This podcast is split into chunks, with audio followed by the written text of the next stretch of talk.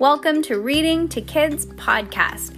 I'm your host, Jenna, And I'm your host, Peyton. and we're here to read to you or with you.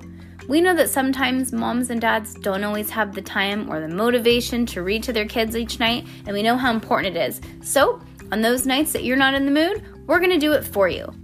Can't wait to read with you. Good job, Peyton. High five.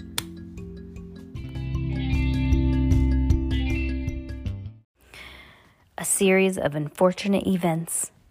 Book the book the third. I can't say that easily. That's like hard to say. Book the third. Just say three. The wide window. But that's not what it's called. It says book the third. It doesn't matter. well, it does. Chapter five. Oh my god, my favorite type of plant. Oh, look. What is it? I forget. It's like a fly Uh, trap. a Venus. Venus fly trap. Ah. Violet, Klaus, and Sunny. By the time you read this note, my life will be at its end. My heart is as cold as Ike, and I finally find life un- unbearable. I know your your children may not understand. Oh my gosh, there's so many. The sad life of a dowager, or what would have leaded me to this desperate act. But please know that I am much happier this way as my last and my last will and testament. I leave you three children in the care of Captain Sham, a kind and honorable man. Please think of me kindly, even though I'd done this terrible thing. Your Aunt Josephine. Stop it, Violet cried. Stop reading it out loud, Klaus. We already know what it says. I just can't believe it, Klaus said, turning the paper around for the umpteenth time.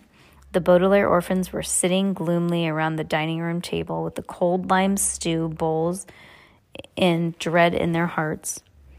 Violet had called Mr. Poe and told him what had happened, and the Baudelaires, too anxious to sleep, stayed up the whole night waiting for him to arrive on the first fickle ferry of the day. The candles were almost completely burned down, and Klaus had leaned forward to read Josephine's note.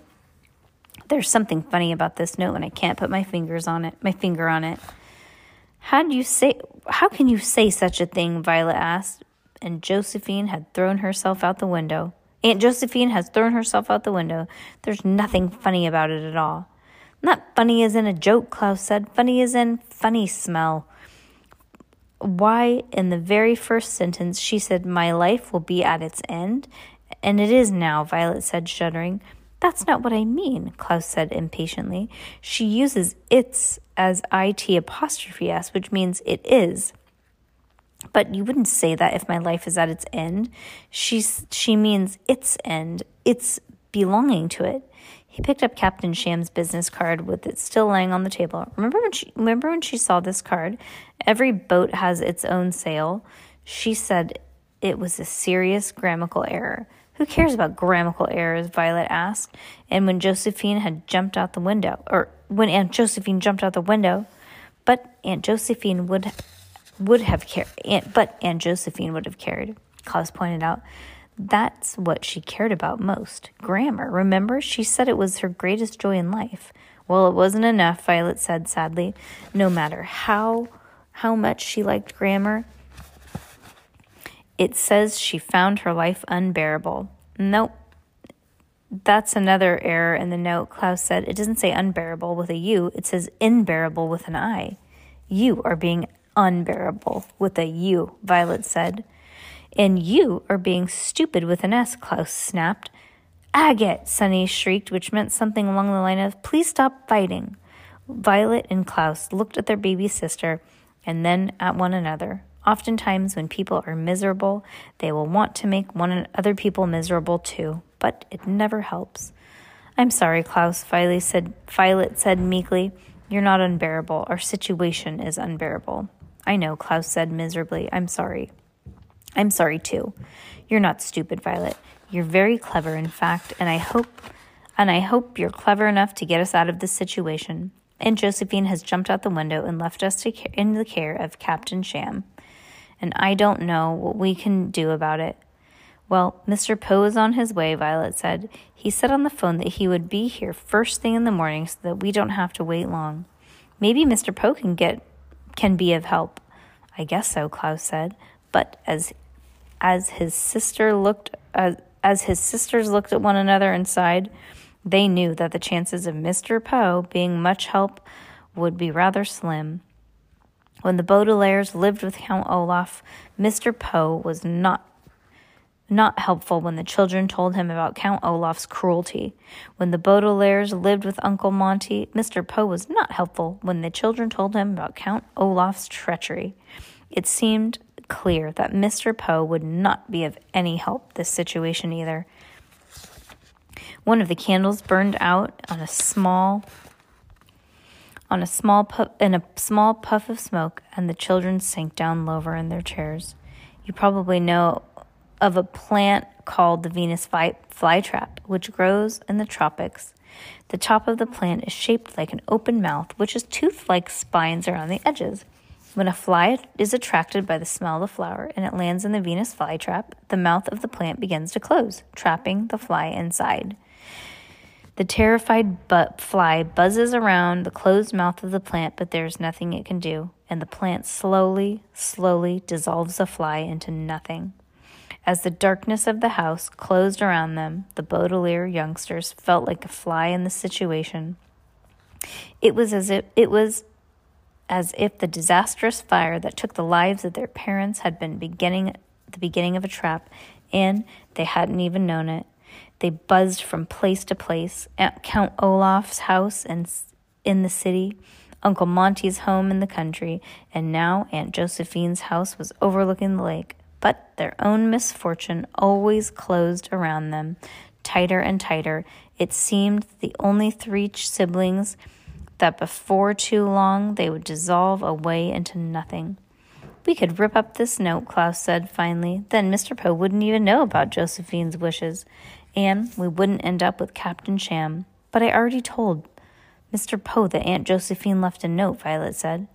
Well, we could do a forgery, Klaus said using a word here which means write something yourself and pretend that somebody else wrote it.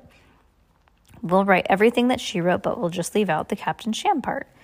Aha! Sunny shrieked. This was Sunny's favorite favorite of this was this word was a favorite of Sunny's, and unlike most of words, it needed no transa- translation. what Sunny meant what Sunny meant was aha, an expression of discovery. Of course, Violet crashed. Or Violet, of course, Violet cried. That's what Captain Sham did. He wrote this letter, not Aunt Josephine. Did he write the letter, Pay? Are you falling asleep on my shoulder? Okay. Behind his glasses, Klaus's eyes lit up. That explains it's. And that explains unbearable, Violet said. Leap, Sunny shrieked, which probably meant Captain Sham threw Aunt Josephine out the window and then wrote this note to hide his crime. What a terrible thing to do, Klaus said, shuddering as he thought of Aunt Josephine falling into the lake that she feared so much. Imagine the terrible things that he will do to us, Violet said, if we don't expose his crime. I can't wait until Mr. Poe gets here so we can tell him what has happened. The perfect, with perfect timing, the doorbell rang and the Baudelaires hurried to answer it. Violet led her siblings down the hallway, looking wistfully at the radiator as she remembered how afraid Aunt Josephine was to turn it on. Klaus, uh, Klaus followed closely behind, touching each doorknob gently in the memory of Aunt Josephine's warnings about shat- them shattering into pieces. And when they reached the door, Sunny looked mournfully at Violet, at the welcome mat that Aunt Josephine thought could use some could could cause someone to break their neck.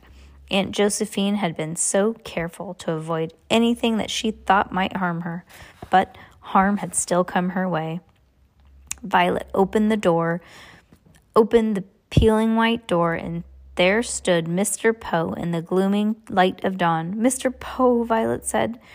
She intended to tell him immediately to forget their theory, but as soon as she saw him standing in the doorway with a white handkerchief in one hand and a black briefcase in the other, her words were stuck in her throat. Tears are the curious thing for for like earthquakes or puppet shows. They can occur anytime without any warning and without good reason. Mr. Poe, Violet said again, but without any warning, she and her siblings burst into tears. Violet cried, her shoulders shaking with sobs, and Klaus cried, the tears making his glasses slip down his nose.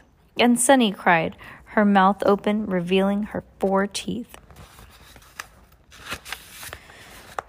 Mr. Poe put down his briefcase and put away his handkerchief. He was not very good at comforting people, but he had his arms around the children, the best he could do, and murmured, There, there, which was a phrase people murmur to comfort other people, despite the fact that it doesn't really mean anything. Mr. Poe couldn't think of anything else to say that might have comforted the Baudelaire orphans, but I wish now that I had the power to go back in time and speak these speak to these three children. If I could, I would tell them I would tell the Baudelaires that like earthquakes and puppet shows, their tears were occurring not only without warning, but without good reason. The youngsters were crying, of course, because they thought Aunt Josephine was dead, and I wish that I had the power to, to go back and tell them they were wrong. But, of course, I cannot. I am still. uh, I am not at the top of the hill overlooking Lake Lachrymose on that gloomy morning. I am sitting in my room in the middle of the night, writing down this story and looking out my window at the graveyard behind my home. I cannot call the Baudelaire orphans and tell them that they are wrong, but I can tell you, as the orphans cry in Mr. Poe's arms, that Aunt Josephine is not dead. Not yet. Ooh, creepy. Do you know Aunt Josephine's not dead? Yeah, she's asleep. Look at me.